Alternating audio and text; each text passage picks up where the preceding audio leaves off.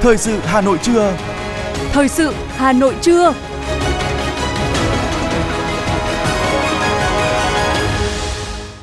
Kính chào quý vị các bạn. Bây giờ là chương trình thời sự của Đài Phát thanh và Truyền hình Hà Nội trên sóng phát thanh. Hôm nay thứ tư, ngày 17 tháng 5, chương trình có những nội dung chính sau đây. Thủ tướng Chính phủ Phạm Minh Chính sẽ tham dự hội nghị thượng đỉnh G7 mở rộng tại Nhật Bản từ ngày 19 đến ngày 21 tháng 5 năm 2023. Hội thảo khoa học phát huy giá trị di tích Chủ tịch Hồ Chí Minh và giáo dục chính trị trong quân đội nhân dân Việt Nam sẽ diễn ra vào ngày 25 tháng 5 tới tại Hà Nội. Sở Giao dịch Chứng khoán Hà Nội huy động thành công hơn 34.800 tỷ đồng qua kênh trái phiếu chính phủ. Tính đến ngày 15 tháng 5, hơn 2,8 triệu thuê bao đã chuẩn hóa thông tin theo quy định. Phần tin thế giới có những thông tin Nga và Ukraine sẵn sàng tiếp phái đoàn hòa bình châu Phi. Cuba công bố các chính sách di cư mới, trong đó kéo dài thời hạn hiệu lực của hộ chiếu. Brazil xác nhận trường hợp nhiễm cúm gia cầm đầu tiên ở chim hoang dã và sau đây là nội dung chi tiết. Thưa quý vị các bạn, nhận lời mời của Thủ tướng Nhật Bản Kishida Fumio, Thủ tướng Chính phủ nước Cộng hòa xã hội chủ nghĩa Việt Nam Phạm Minh Chính sẽ dẫn đầu đoàn đại biểu cấp cao Việt Nam tham dự hội nghị thượng đỉnh nhóm các nước công nghiệp phát triển G7 mở rộng và làm việc tại Nhật Bản từ ngày 19 đến ngày 21 tháng 5 năm 2023. Tổng thư ký Quốc hội, chủ nhiệm Văn phòng Quốc hội Bùi Văn Cường đã báo cáo tại phiên họp thứ 23 của Ủy ban Thường vụ Quốc hội về việc chuẩn bị kỳ họp thứ 5 Quốc hội khóa 15. Theo đó, dự kiến tổng thời gian làm việc của Quốc hội là 22 ngày, khai mạc vào ngày 22 tháng 5 năm 2023 và dự kiến bế mạc vào ngày 23 tháng 6 năm 2023. Quốc hội sẽ họp tập trung tại nhà Quốc hội. Kỳ họp tiến hành theo hai đợt, trong đó có bố trí Quốc hội làm việc 2 ngày thứ Bảy tại đợt 1. Cụ thể, đợt 1 là 17 ngày, từ ngày 22 tháng 5 đến ngày 10 tháng 6 năm 2023. Đợt 2 là 5 ngày, từ ngày 19 tháng 6 đến ngày 23 tháng 6 năm 2023. Thưa quý vị các bạn, tại hội nghị Trung ương giữa nhiệm kỳ đang diễn ra, Trung ương sẽ lấy phiếu tín nhiệm đối với 21 đồng chí là Ủy viên Bộ Chính trị, Ban Bí thư khóa 13. Việc lấy phiếu tín nhiệm được quy định tại quy định 96 ngày 2 tháng 2 năm 2023 của Bộ Chính trị, quy định 96 về việc lấy phiếu tín nhiệm đối với chức danh, chức vụ lãnh đạo, quản lý trong hệ thống chính trị được Bộ Chính trị ban hành hồi tháng 2 năm 2023 thay thế cho quy định số 262 ngày 8 tháng 10 năm 2014 về tiêu chí quy định 96 bổ sung tiêu chí về kết quả lãnh đạo, chỉ đạo thực hiện chủ trương của Đảng về đấu tranh phòng chống tham nhũng tiêu cực, những điều đảng viên không được làm và trách nhiệm nêu gương, đồng thời xét đến sự gương mẫu của bản thân cán bộ và vợ, chồng, con trong việc chấp hành chính sách pháp luật của nhà nước, trong đó các chức danh được Trung ương lấy phiếu tín nhiệm là các ủy viên Bộ Chính trị, Ban Bí thư. Kết quả phiếu tín nhiệm được sử dụng để đánh giá cán bộ, làm cơ sở cho công tác quy hoạch điều động bổ nhiệm, giới thiệu cán bộ ứng cử miễn nhiệm và thực hiện chế độ chính sách đối với cán bộ. Việc lấy phiếu tín nhiệm bắt đầu được tiến hành từ nhiệm kỳ 11 đến nay. Mục đích là để thực hiện tốt hơn, có hiệu quả hơn các chủ trương đường lối, nghị quyết, kết luận của Ban chấp hành Trung ương Đảng về xây dựng chỉnh đốn Đảng, và hệ thống chính trị trong sạch vững mạnh toàn diện, xây dựng đội ngũ cán bộ cấp cao của Đảng có đủ phẩm chất năng lực, ngang tầm nhiệm vụ, giúp các đồng chí được lấy phiếu tín nhiệm tự soi, tự sửa, tiếp tục phấn đấu tu dưỡng rèn luyện phẩm chất đạo đức, lối sống, Thưa quý vị và các bạn, sáng nay Bộ Tư lệnh Bảo vệ Lăng Chủ tịch Hồ Chí Minh phối hợp cùng trường sĩ quan chính trị họp báo giới thiệu về hội thảo khoa học với chủ đề Phát huy giá trị di tích Chủ tịch Hồ Chí Minh và giáo dục chính trị trong quân đội nhân dân Việt Nam. Hội thảo sẽ được tổ chức vào ngày 25 tháng 5 tới tại Hà Nội. Đây là lần đầu tiên một hội thảo về phát huy giá trị di tích Chủ tịch Hồ Chí Minh được tổ chức với quy mô lớn ban tổ chức đã nhận được hơn 100 bài tham luận của các cán bộ, nhà khoa học, nhà nghiên cứu của các đơn vị trong và ngoài quân đội, đã lựa chọn 69 bài tham luận tiêu biểu đưa vào kỳ yếu của hội thảo. Hội thảo nhằm khẳng định, phát triển, làm sâu sắc thêm những vấn đề lý luận thực tiễn giá trị di tích Chủ tịch Hồ Chí Minh trong công tác tuyên truyền, giáo dục, thân thế, sự nghiệp, tư tưởng, đạo đức, phong cách của người, đề xuất giải pháp kiến nghị, phát huy giá trị lịch sử văn hóa và du lịch của di tích Chủ tịch Hồ Chí Minh. Cũng trong sáng nay, quận ủy quận Hai Bà Trưng đã long trọng tổ chức lễ kỷ niệm 133 năm ngày sinh của Chủ tịch Hồ Chí Minh và sơ kết 3 năm thực hiện kết luận số 01 của Bộ Chính trị. Sau 3 năm triển khai thực hiện việc đẩy mạnh học tập và làm theo tư tưởng đạo đức phong cách Hồ Chí Minh, Ban Thường vụ quận ủy Hai Bà Trưng đã tập trung lãnh đạo chỉ đạo, tiến hành nghiêm túc, trên địa bàn quận, nhiều đơn vị đã có sáng tạo trong việc tổ chức quán triệt phù hợp với tình hình thực tế tại địa phương đơn vị. Đặc biệt năm 2022-2023, quận đã xây dựng và lựa chọn chuyên đề riêng phù hợp với tình hình của Đảng bộ quận, tổ chức các đợt sinh hoạt chính trị sâu rộng trong toàn quận tiêu biểu như hội thi tuyên truyền năm 2022 với chủ đề xây dựng đội ngũ cán bộ đảng viên gương mẫu đạo đức cách mạng trong sáng, đáp ứng yêu cầu nhiệm vụ đã tạo sức lan tỏa mạnh mẽ trong các tầng lớp nhân dân, cán bộ và đảng viên của quận về học tập và làm theo bác.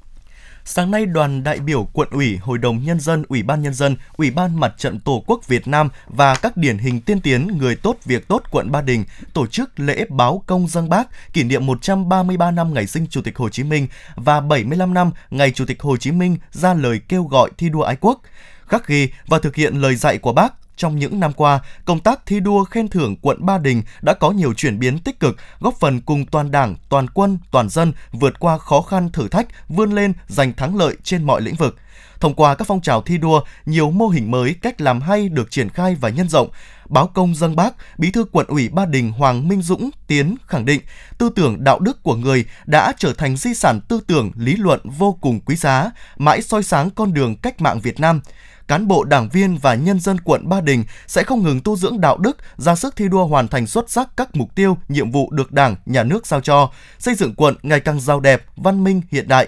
tập trung đẩy mạnh công tác phối hợp, phát hiện, tuyên truyền nêu gương các tập thể cá nhân có thành tích tiêu biểu xuất sắc trong phong trào thi đua. Trọng tâm là tuyên truyền điển hình nhân tố mới trong học tập và làm theo tấm gương đạo đức Hồ Chí Minh. Sau lễ báo công, đoàn đại biểu đã dâng vòng hoa mang dòng chữ đời đời nhớ ơn Chủ tịch Hồ Chí Minh vĩ đại vào lăng viếng Chủ tịch Hồ Chí Minh.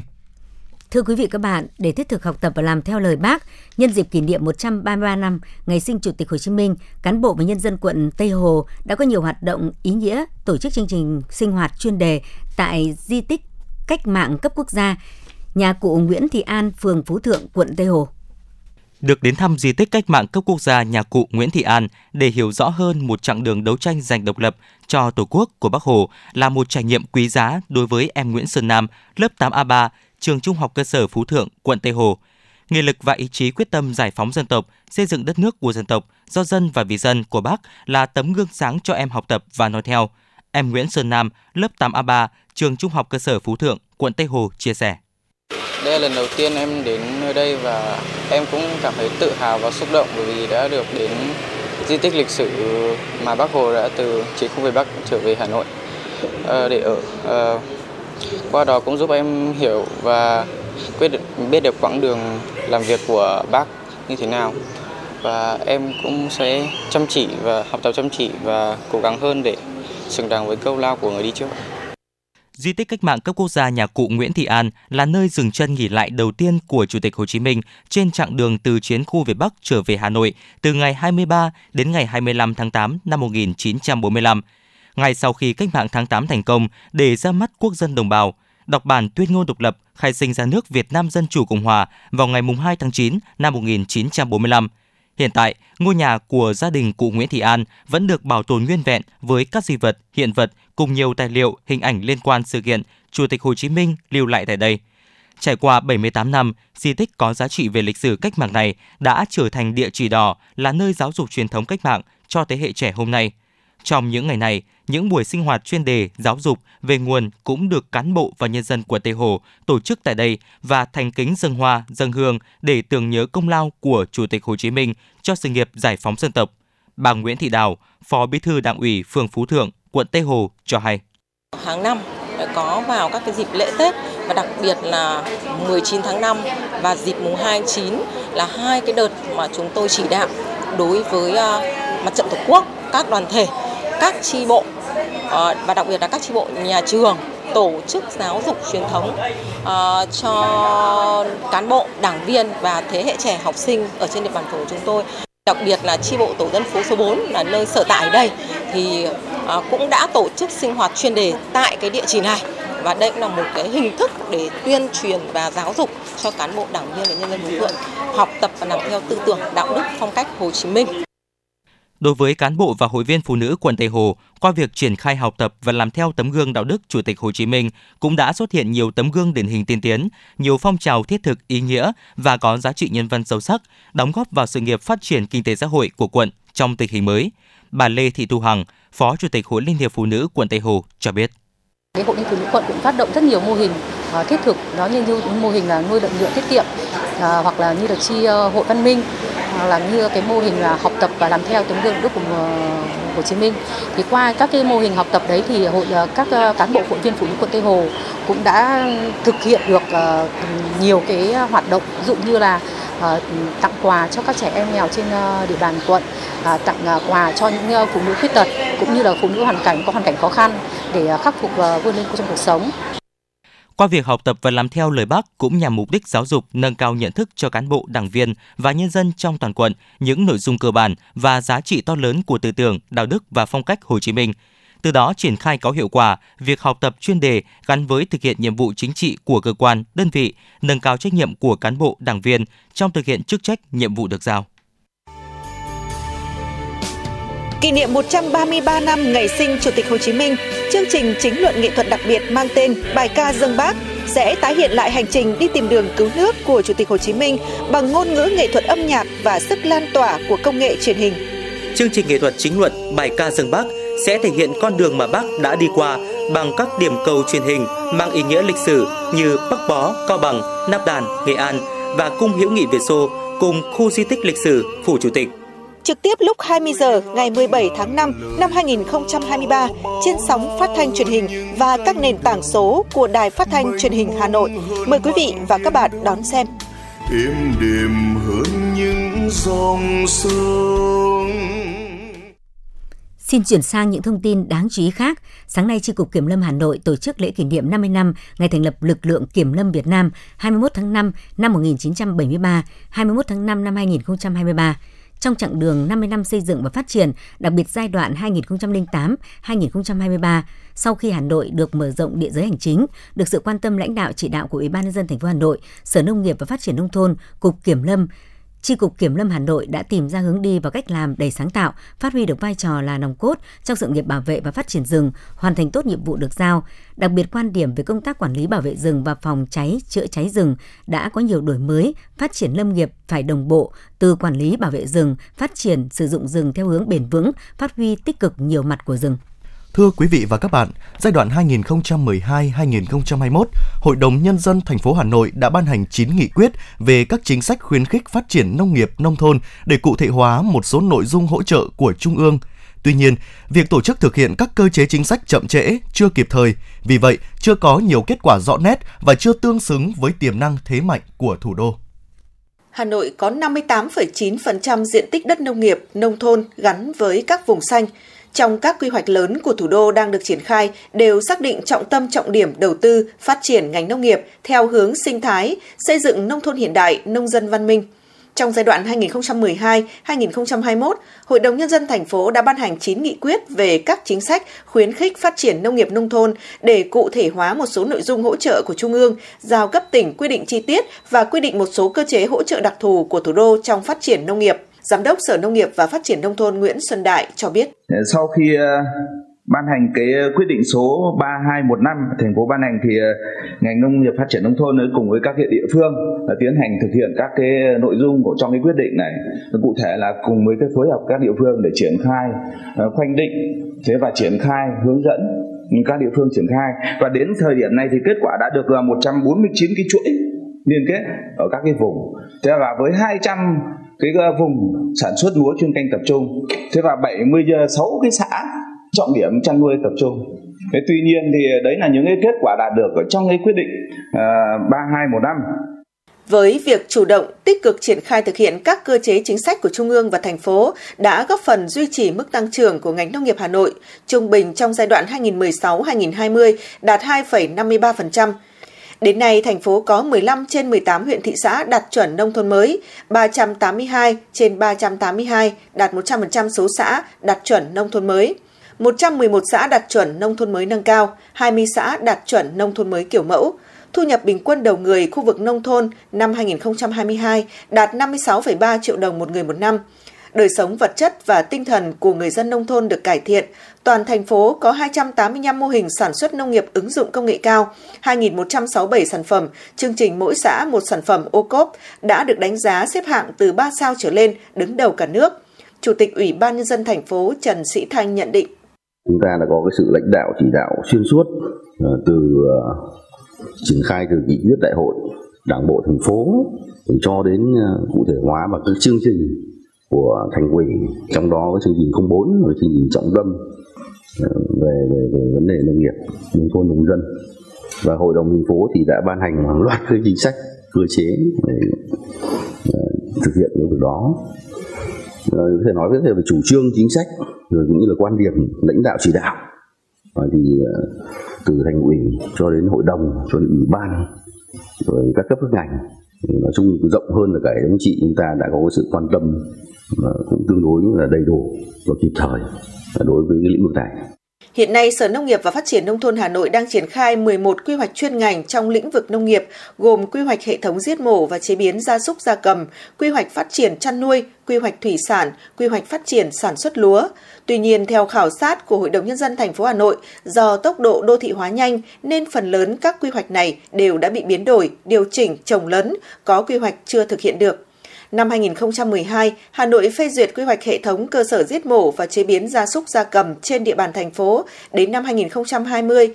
Tuy nhiên, quy hoạch này đã được điều chỉnh 3 lần vào các năm 2013, 2014, 2017, nhưng đến năm 2020 vẫn không thể hoàn thành chỉ tiêu. Theo ghi nhận của Thường trực Hội đồng Nhân dân thành phố, việc tổ chức thực hiện các cơ chế chính sách hỗ trợ khuyến khích phát triển nông nghiệp Hà Nội của Trung ương và thành phố còn chậm trễ, một số nội dung chưa triển khai. Trong khi đó, việc phát triển mô hình liên kết theo chuỗi từ sản xuất đến tiêu thụ sản phẩm nông nghiệp trên địa bàn Hà Nội vẫn còn nhiều vướng mắc. Theo Phó Chủ tịch Thường trực Hội đồng Nhân dân thành phố Hà Nội Phùng Thị Hồng Hà, ngành nông nghiệp thủ đô luôn khẳng định được vai trò quan trọng vừa tăng cường nguồn nông sản cho thị trường, đảm bảo ổn định giá cả, vừa thúc đẩy sản xuất, duy trì tăng trưởng, đóng góp phần không nhỏ vào sự phát triển kinh tế thủ đô. Tuy nhiên, cần sớm hoàn thiện quy hoạch, xây dựng được các vùng sản phẩm chủ lực cùng với chính sách phát triển nông nghiệp nông thôn rất cần được thực hiện kịp thời, bài bản, hiệu quả hơn để có những bước đột phá trong phát triển nông nghiệp nông thôn các cơ chế chính sách cần hướng về cơ sở, hướng về người dân, đi vào thực tiễn, hướng tới gia tăng giá trị sản xuất nông nghiệp theo hướng an toàn, bền vững.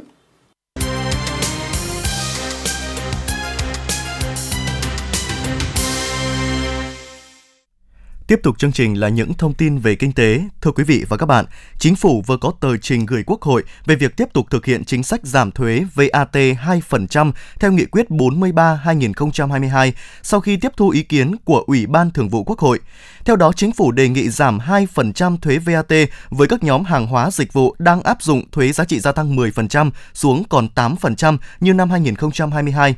Điểm mới ở lần trình này là chính phủ đã rút lại đề xuất giảm thuế VAT 2% với nhóm hàng hóa như viễn thông, công nghệ thông tin, tài chính, ngân hàng, chứng khoán, bảo hiểm, kinh doanh bất động sản, kim loại, sản phẩm từ kim loại đúc sẵn, sản phẩm khai khoáng, dầu mỏ tinh chế, sản phẩm hóa chất và các mặt hàng chịu thuế tiêu thụ đặc biệt. Chính phủ ước tính áp dụng giảm thuế này trong 6 tháng cuối năm thì dự kiến ngân sách giảm thu khoảng 24.000 tỷ đồng. Con số này giảm 9.000 tỷ đồng so với phương án giảm thuế với tất cả hàng hóa dịch vụ mà chính phủ đã đề xuất trước đây.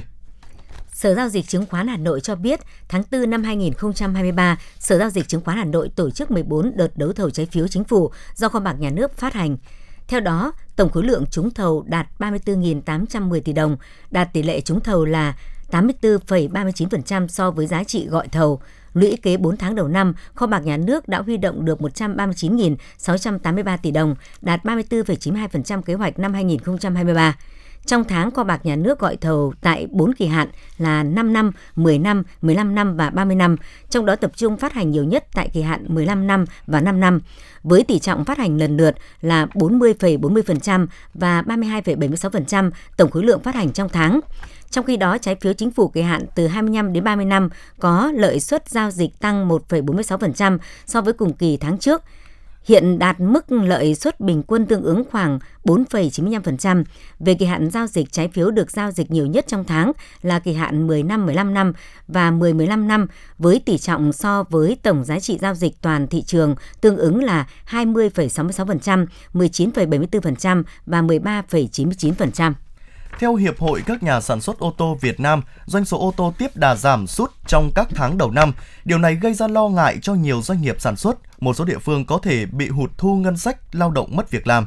Ví dụ tại tỉnh Vĩnh Phúc, sản lượng sản xuất ô tô các loại trong 4 tháng đầu năm là 11.469 xe, giảm 43% so với cùng kỳ. Đồng thời hoạt động sản xuất ô tô cũng giảm tới 40,18%. Nguyên nhân của đà giảm này được lãnh đạo địa phương cho rằng xuất phát từ việc chính sách giảm thuế trước bạ không được gia hạn. Cùng với đó, nhiều doanh nghiệp ô tô trong nước cũng đang phải cạnh tranh rất gay gắt để giành thị phần.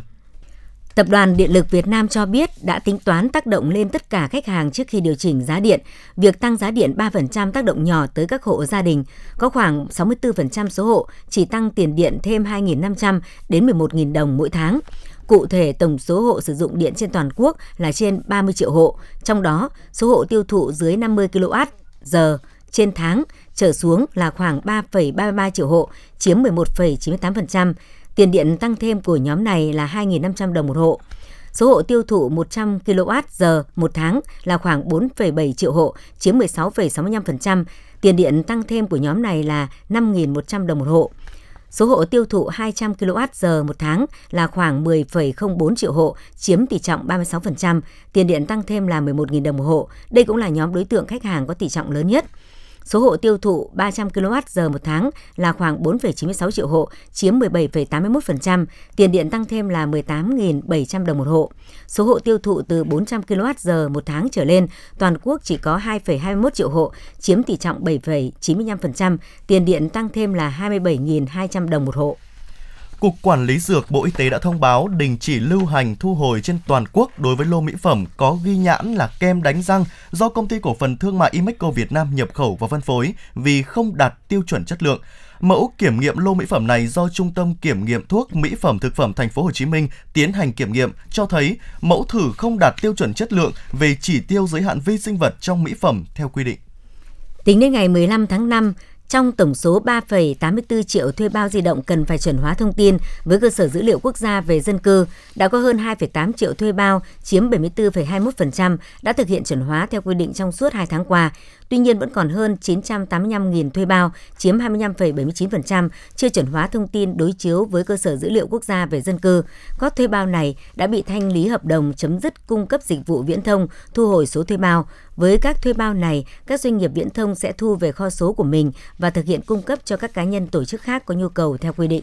Theo báo cáo của Bảo hiểm xã hội Việt Nam, tính đến ngày 16 tháng 5, toàn quốc đã có 12.427 cơ sở khám chữa bệnh triển khai khám chữa bệnh bảo hiểm y tế bằng căn cước công dân gắn chip, gần 97% tổng số cơ sở khám chữa bệnh bảo hiểm y tế trên toàn quốc. Đến nay, cả nước đã có hơn 25,7 triệu lượt tra cứu thông tin thẻ bảo hiểm y tế bằng căn cước công dân thành công, phục vụ làm thủ tục khám chữa bệnh, bảo hiểm y tế. Hệ thống của Bảo hiểm xã hội Việt Nam cũng đã xác thực hơn 83,4 triệu thông tin nhân khẩu trong cơ sở dữ liệu do Bảo hiểm xã hội Việt Nam quản lý với cơ sở dữ liệu quốc gia về dân cư.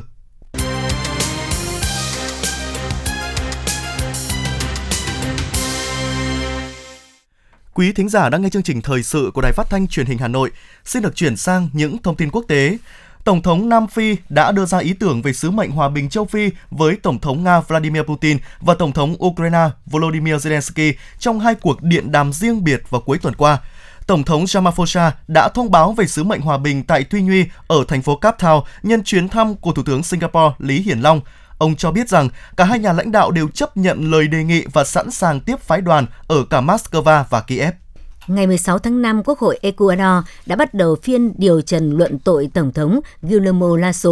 Trong đó, cơ quan lập pháp này dự kiến tổ chức cuộc bỏ phiếu cuối cùng nhằm hướng tới việc bãi nhiệm nhà lãnh đạo này. Tại phiên điều trần, Tổng thống Lasso tuyên bố ông hoàn toàn vô tội trước các cáo buộc do phe đối lập đưa ra, trong đó cho rằng nhà lãnh đạo này có hành vi tham ô liên quan đến một hợp đồng giữa công ty thuộc sở hữu nhà nước Fnota Petrolara liên quan đến một hợp đồng giữa công ty thuộc sở hữu của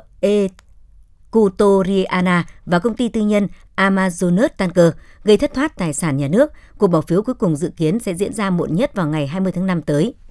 Cuba đã công bố các biện pháp giảm bớt những hạn chế đối với công nhân, công dân nước này khi di cư và sống ở nước ngoài. Chính sách di cư mới của Cuba được đưa ra khi quốc gia này tiếp tục chứng kiến làn sóng di cư đến Mỹ chưa từng có. Bộ Ngoại giao Cuba cho biết hộ chiếu sẽ có giá trị trong 10 năm thay vì 6 năm đối với công dân Cuba trên 16 tuổi và cắt giảm hơn một nửa chi phí liên quan đến việc gia hạn giấy tờ thông hành ngoài Cuba. Bộ này cũng loại bỏ yêu cầu người di cư Cuba phải trả phí 2 năm một lần, ngay cả khi trước hộ chiếu của họ hết hạn, để duy trì tình trạng cư trú của họ. Cảnh sát Italy đã thu giữ khoảng 2.700 kg cocaine nguyên chất được giấu trong hai thùng lạnh vận chuyển chuối từ Ecuador.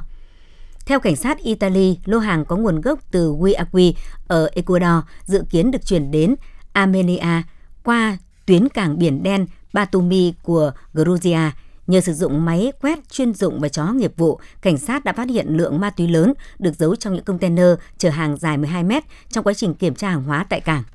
Brazil, nước xuất khẩu thịt gà hàng đầu thế giới, lần đầu tiên xác nhận những trường hợp cúm gia cầm độc lực cao ở các loài chim hoang dã. Chính phủ Brazil đã xác nhận các bang sản xuất gia cầm chính của Brazil nằm ở miền Nam và khu vực Trung Tây. Tuy nhiên, Espirito Santo là bang sản xuất trứng gia cầm lớn thứ ba của Brazil, không xuất khẩu trứng mà bán ở thị trường trong nước. Các quốc gia nhập khẩu chính sản phẩm thịt gà của Brazil trong tháng 4 gồm Trung Quốc, Nhật Bản, Nam Phi và Ả Rập Xê Út. Mặc dù con người có thể nhiễm virus H5N1 nhưng các ca bệnh vẫn rất hiếm và các quan chức y tế toàn cầu cho biết rủi ro đối với con người là thấp.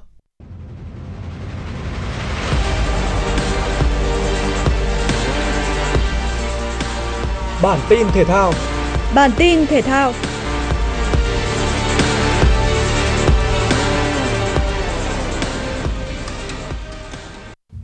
Trong ngày thi đấu cuối cùng tại SEA Games 32, đội tuyển vật đóng góp tới 4 huy chương vàng, lần lượt thuộc về Ngô Văn Lâm hạng cân 92 kg, Nguyễn Xuân Định hạng cân 65 kg,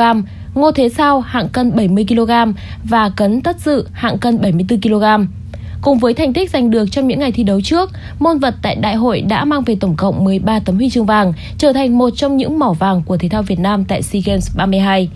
Tiếp đó, đấu kiếm cũng nhận tin vui khi các vận động viên Cao Minh Duyệt, Phạm Quốc Tài, Nguyễn Văn Hải và Nguyễn Minh Quang giành huy chương vàng ở nội dung kiếm liễu đồng đội nam. Đội tuyển judo mang về thêm một tấm huy chương vàng ở nội dung đồng đội hỗn hợp đối kháng để nâng tổng số huy chương vàng đội giành được lên con số 8.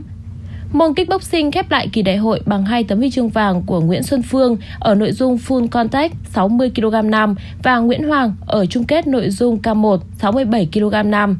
Trong khi đó, hai môn thể thao khá mới lạ tại kỳ đại hội lần này là đua thuyền truyền thống cùng breaking dance nhảy hip hop cũng kịp giành thêm được hai tấm huy chương vàng giúp đoàn thể thao Việt Nam giữ vững khoảng cách với các đoàn cạnh tranh. Ở môn cử tạ, chàng trai người Bạc Liêu Nguyễn Quốc Toàn với thông số 155 kg cử giật, 190 kg cử đẩy và tổng cử 345 kg đã phá 3 kỷ lục SEA Games hạng 89 kg nam, qua đó giành tấm huy chương vàng. Tiếp nối thành công của Quốc Toàn, Trần Đình Thắng cũng có chiến thắng kịch tính trước đối thủ người Thái Lan là Romzia Pana hạng trên 89 kg nam. Dù bị tính phạm quy tới 2 lần, nhưng nhờ sự can thiệp khiếu nại kịp thời của ban huấn luyện, Đinh Thắng đã đạt thành tích cử giật 150 kg, cử đẩy 209 kg và tổng cử 359 kg, qua đó giành tấm huy chương vàng. Ở môn bóng đá nam, đội tuyển U22 Việt Nam đã có một trận đấu khá dễ dàng để giành chiến thắng 3-1 trước U22 Myanmar. Cú đúc của tiền đạo Levando đưa Việt Nam vươn lên dẫn trước 2-0 ngay trong hiệp thi đấu đầu tiên. Đến phút 57, Khuất Văn Khang có pha dứt điểm một chạm nâng tỷ số lên thành 3-0. Những nỗ lực sau đó chỉ giúp Myanmar có được bàn thắng danh dự phút 89. Thắng chung cuộc 3-1, đội tuyển U22 Việt Nam giành huy chương đồng tại SEA Games 32. Trận chung kết diễn ra sau đó là màn đối đầu kịch tính giữa U22 Thái Lan và U22 Indonesia. Việc sớm đẩy cao nhịp độ trận đấu và liên tiếp tạo ra nhiều tình huống nguy hiểm đã giúp U22 Indonesia vươn lên dẫn trước 2-0 sau 45 phút thi đấu đầu tiên. Với thế trận thuận lợi, U22 Indonesia tưởng như đã cầm chắc chiến thắng trong tay, ngay cả khi U22 Thái Lan có bàn gỡ ở phút 65. Tuy nhiên, khi mà ban huấn luyện Indonesia ăn mừng ở phút 90 cộng 10 vì nghĩ rằng sẽ giành huy chương vàng với tỷ số 2-1, thì bất ngờ trận đấu vẫn chưa kết thúc. Ngay sau đó, U22 Thái Lan ghi bàn san bằng tỷ số nhờ công của Burafa phút 90 cộng 12. Trong niềm vui vỡ hòa, ban huấn luyện và cầu thủ Thái Lan đã có màn ăn mừng quá khích dẫn đến xô sát giữa đôi bên. Trọng tài chính trước quyền thi đấu đối với hậu vệ Komandai bên phía U22 Indonesia và thủ môn Sobonwit Zakiat bên phía U22 Thái Lan. Cùng với đó là ba thẻ đỏ dành cho thành viên ban huấn luyện của hai đội. Cơn mưa thẻ đỏ chưa dừng lại ở đó khi Jonathan Kennedy bị đuổi khỏi sân do nhận thẻ vàng thứ hai sau pha phạm lỗi. Lợi thế hơn người giúp đội bóng của huấn luyện viên Indra Safri kiểm soát hoàn toàn thế trận. U22 Thái Lan mắc sai lầm để đối thủ vượt lên. Hỗn chiến lại nổ ra và khi trận đấu trở lại, các cầu thủ xứ chùa vàng đã không giữ được bình tĩnh. Họ bị đuổi thêm cầu thủ và bị thủng lưới thêm hai lần nữa. Trung cuộc, U22 Indonesia thắng U22 Thái Lan với tỷ số cách biệt 5-2, qua đó giành tấm huy chương vàng môn bóng đá nam SEA Games 32. Đây là lần đầu tiên sau 32 năm bóng đá Indonesia mới lên ngôi vô địch tại Đại hội Thể thao khu vực. Dự báo thời tiết theo Trung tâm Dự báo Khí tượng Thủy văn Quốc gia, hiện nay vùng áp thấp nóng phía Tây đang phát triển và mở rộng về phía Đông Nam. Dự báo ngày hôm nay 17 tháng 5, thành phố Hà Nội xảy ra nắng nóng và nắng nóng gay gắt, nhiệt độ cao nhất phổ biến từ 37 đến 39 độ C. Do ảnh hưởng của nắng nóng kết hợp với độ ẩm trong không khí giảm thấp nên có nguy cơ xảy ra cháy nổ và hỏa hoạn ở khu vực dân cư do nhu cầu sử dụng điện tăng cao và nguy cơ xảy ra cháy rừng. Ngoài ra nắng nóng còn có thể gây tình trạng mất nước kiệt sức, đột quỵ do sốc nhiệt đối với cơ thể người khi tiếp xúc lâu với nền nhiệt độ cao. Quý vị và các bạn vừa nghe chương trình thời sự của Đài Phát thanh Truyền hình Hà Nội, chỉ đạo nội dung Nguyễn Kim Khiêm, chỉ đạo sản xuất Nguyễn Tiến Dũng, tổ chức sản xuất Quang Hưng. Chương trình do biên tập viên Nguyễn Hằng, phát thanh viên Thanh Hiền Võ Nam và kỹ thuật viên Kim Thoa phối hợp thực hiện. Thân ái chào tạm biệt.